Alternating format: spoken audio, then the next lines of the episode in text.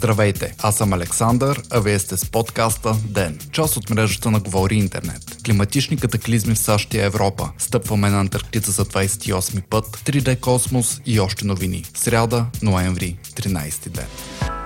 28-та българска експедиция до Антарктида стартира от днес, съобщава БНР. Основната цел на екипа е изграждането на модерна научна лаборатория към базата ни на остров Ливингстън и създаването на условия за живот и работа през предстоящия изследователски сезон. В лабораторията ще бъдат изследвани специфични организми от континента, което би помогнало за откриване на лекарства против тежки заболявания. До Южния полюс ще бъдат пренесени близо 20 тона материали, а самата конструкция на лабораторията трябва да бъде завършена за 3 години. Напомняме ви, че първата българска експедиция до Антарктида е осъществена през 1987 година от професор Христо Пимпирев, който е и директор на Българския антарктически институт. На церемония преди два дни президентът Трумен Радев връча на професор Пимпирев българското знаме и подчерта ключовото значение на изследванията на ледения континент в борбата с климатичните промени.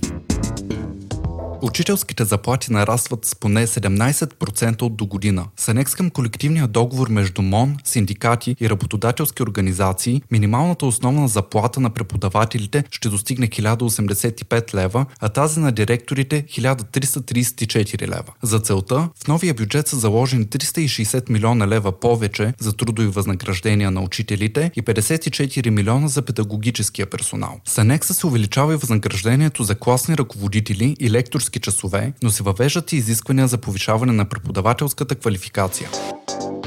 Италия е под вода, а в САЩ се подготвят за рекордно ниски температури, съобщава Дневник. Редица италиански градове, сред които Венеция, Капри и европейската столица на културата Матера, се борят с наводнения предизвикани от проливен дъжд. Градът на каналите Венеция е на 80% залят и регистрира най-голямото наводнение през последните 53 години. Нивото на водата във Венецианската лагуна се е покачило до 187 см при 100-130 нормални за сезона, приближавайки рекордните 100 194 см от 1966 година. Площад Сан Марко е под метър вода, а едноименната базилика също е понесла поражения. Кметът на Венеция Луиджи Бруняро направи призив за помощ в Twitter и определи стихията като резултат на климатичните промени. От другата страна на океана, САЩ са засегнати от необичайно студена вълна, носеща обилен снеговалеж и заледявания. Отменени са над хиляда полета, редица учебни заведения са затворени, а заледените пътища взеха и жертви. Във вторник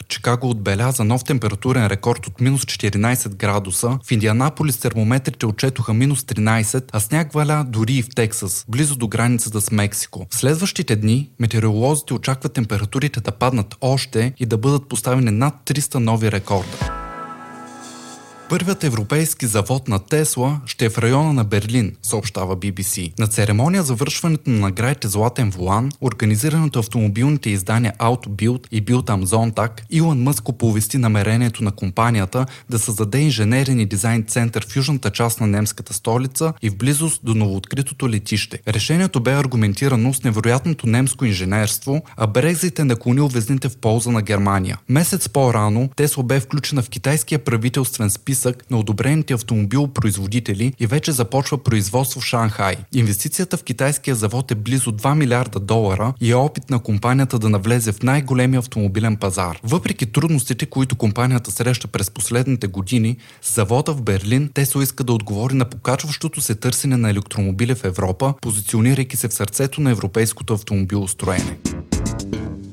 За първи път астрофизици използваха изкуствен интелект в създаването на 3D симулации на Вселената, съобщава американското научно издание Proceedings. Захранен с 8000 симулации, Deep Density Displacement Model или D3M създава модели с изключителна бързина и относителна грешка от само 2,8%. Най-голямата изненада за учените обаче е точността, с която софтуера моделира данни, за които не е обучен. Например, количеството на тъмна материя в една теоретична вселена. Лидерът на център Центъра за компютърна астрофизика в Нью Йорк, професор Шърли Хол, сравнява D3M с софтуер научен да разпознава изображения на кучета и котки, който обаче успява да разпознава и слонове. Тя допълва, че никой не знае как програмата успява да го постигне и те първа мистерията трябва да бъде разгадана. Въпреки, че софтуерът не е първият по рода си, той запълва нуждата на астрофизиците от компютърни симулации. Използвайки изкуствен интелект, теоретиците поставят Вселената в различни сценарии и могат да изследват процеси в нейната еволюция от преди 600 500 милиона години, ролята на гравитацията върху нейното формиране и ефектът на тъмната енергия в разширяването на космоса.